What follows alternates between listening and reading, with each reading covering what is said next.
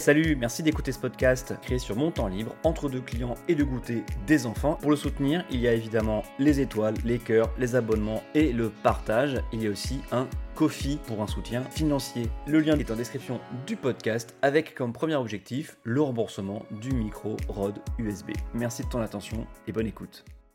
J'ai appris que des gens pas proches du tout de la France insoumise, hein, attention, lancent cette semaine le journal de l'insoumission ou plus précisément, il le lance en kiosque après 17 numéros uniquement sur abonnement.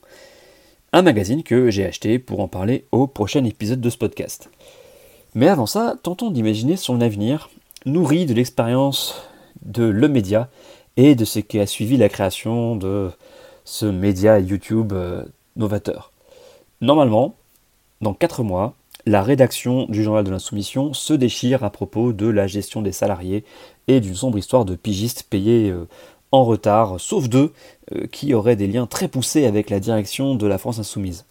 Une petite moitié s'en va avec fracas et monte le mois suivant un en plus euh, d'une plainte au prud'homme pour licenciement abusif de la part d'une ancienne salariée, et en parallèle une plainte pour harcèlement moral contre un des fondateurs de l'insoumag de la part de deux salariés restés au journal de l'insoumission. En janvier 2022, alors que la campagne présidentielle démarre vraiment, un sous-mag arrête le papier par manque de moyens et lance le podcast Un sous-cast, mais ça ne prend pas vraiment. En parallèle, depuis novembre 2021, le journal de l'insoumission a arrêté la chaîne YouTube et diminue sa fréquence officiellement pour être à fond en 2022. Mais des rumeurs de difficultés économiques et de mauvaise ambiance dans la rédaction fuitent avec notamment un extrait d'une réunion Zoom où volent des noms d'oiseaux février 2022, des dissidents du journal de l'insoumission et des rescapés euh, d'un sous-mag et un sous-cast fondent avec les dissidents de Blast, alors dégoûtés par les méthodes de gestion de Denis Robert, ils fondent un gouvernable magazine, une newsletter PDF. Le Kickstarter, le Kickstarter est un succès avec 1233 participants qui croient au projet. Hélas, l'attention médiatique est retenue par une guerre sur Twitter entre d'un côté euh, les insoumis, partisans du média, du journal de l'insoumission, et de l'autre Insoumag, Blast et QG d'Aude Lancelin. Fin de cette petite prospective aujourd'hui. Pour ce premier épisode de Depuis 3 mois, je voulais parler des sondages. Bonjour, bonsoir, bienvenue dans un nouvel épisode d'Adrien parle politique 15 minutes pour de l'actualité et des histoires politiques en toute rigueur, mais avec un zeste de mauvaise foi. Avant de commencer, je vous rappelle que vous pouvez vous abonner à ce podcast, quelle que soit la plateforme d'où vous m'écoutez, et qu'après écoute, le partage est très apprécié. Alors, pourquoi parler des sondages? Pourquoi les défendre? Eh bien, euh, le 24 janvier dernier est sorti un sondage sur la présidentielle de 2022. Déjà, me direz-vous, mais on est début 2021 euh, sauf que pour mémoire, hein, et pour prendre une période équivalente, on avait eu droit en décembre 2015 à pas moins de 4 sondages et 2 en janvier 2016. Oui, vous pouvez aller vérifier, c'est sur Wikipédia. Là, il s'agit du premier sondage sorti depuis plusieurs mois. Euh, il faut croire que la pandémie prend toute la place, hein, étouffe euh, les envies de prédiction et la petite politique politicienne à la Paul-Paul en jargon de cabinet.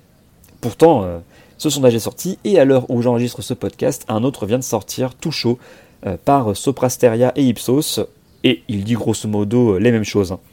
Je parie que ça sonne le départ de la foire au sondage pour les prochains mois.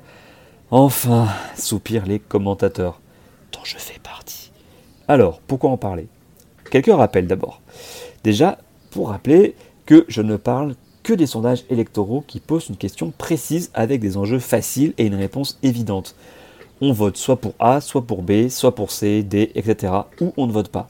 Je ne veux pas parler, je ne parle pas des sondages de popularité, les sondages de souhait de victoire, ou euh, qui posent une question aux implications inconnues euh, ou trop complexes sur des sujets que la plupart des gens maîtrisent mal, ou alors sous le coup de l'émotion hein, d'une affaire.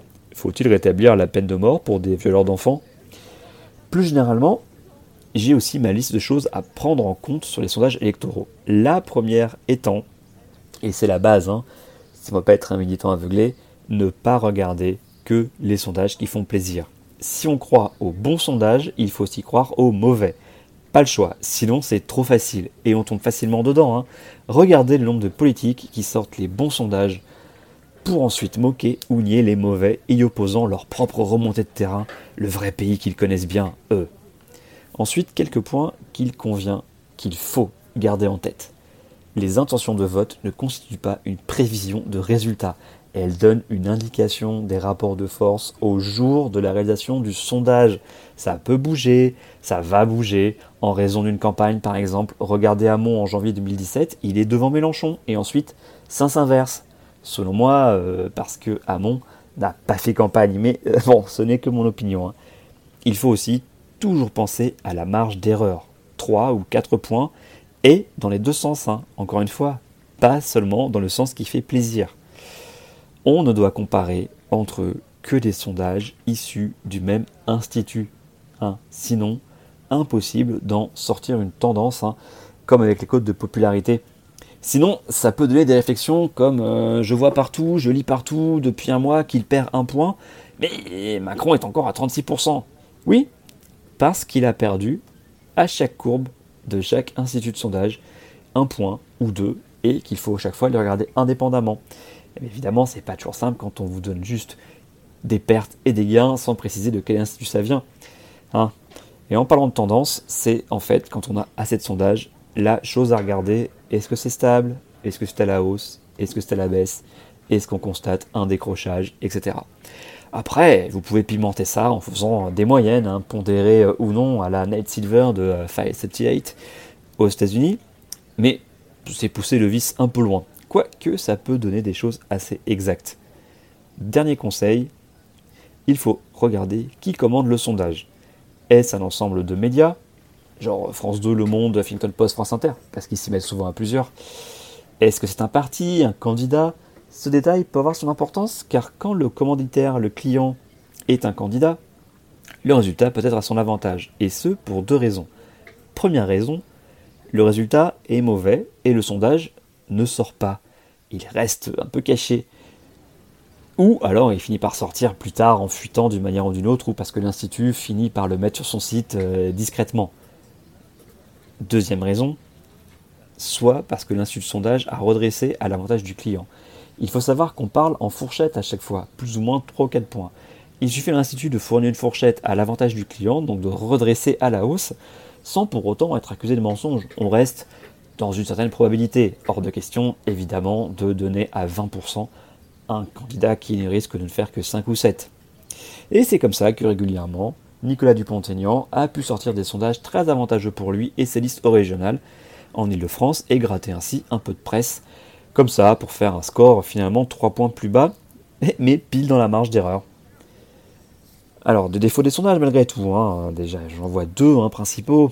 C'est par exemple déjà qu'on ne peut ne plus voir que et résumer la campagne électorale à une course de chevaux où on passe plus de temps à parler de classement et de est-ce qu'il se rattrape, est-ce qu'il avance, euh, comme si en plus il pouvait avancer éternellement, hein, parce que bon, il y a toujours que 100 points à se partager, pas plus.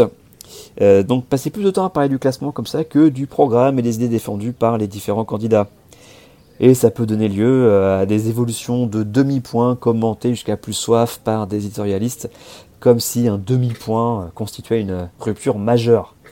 L'autre défaut, c'est qu'un sondage peut créer l'actualité, hein. c'est en lien avec ce que je viens de dire.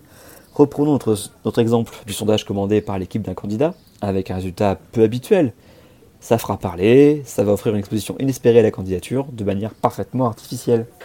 Le sondage va créer l'événement. Cela dit, je pense que depuis quelques années, ça a relativisé, tant aujourd'hui l'exposition, euh, à cause ou grâce en tout cas aux réseaux sociaux, euh, plus ou moins prise avec clarité, a pris le pas sur les sondages, ou du moins ces sondages se retrouvent noyés dans l'incessante course à la nouveauté et aux commentaires des différentes chaînes d'infos. Bon, donc je parle de sondage, parce qu'il donne une idée des rapports de force politiques nationaux aujourd'hui pour l'élection favorite des Français et aussi la plus importante. Hélas, mais bon, ça c'est un autre sujet. Et qu'il est le premier depuis longtemps, comme je l'ai déjà dit. Bon alors, il nous apprend quoi ce sondage?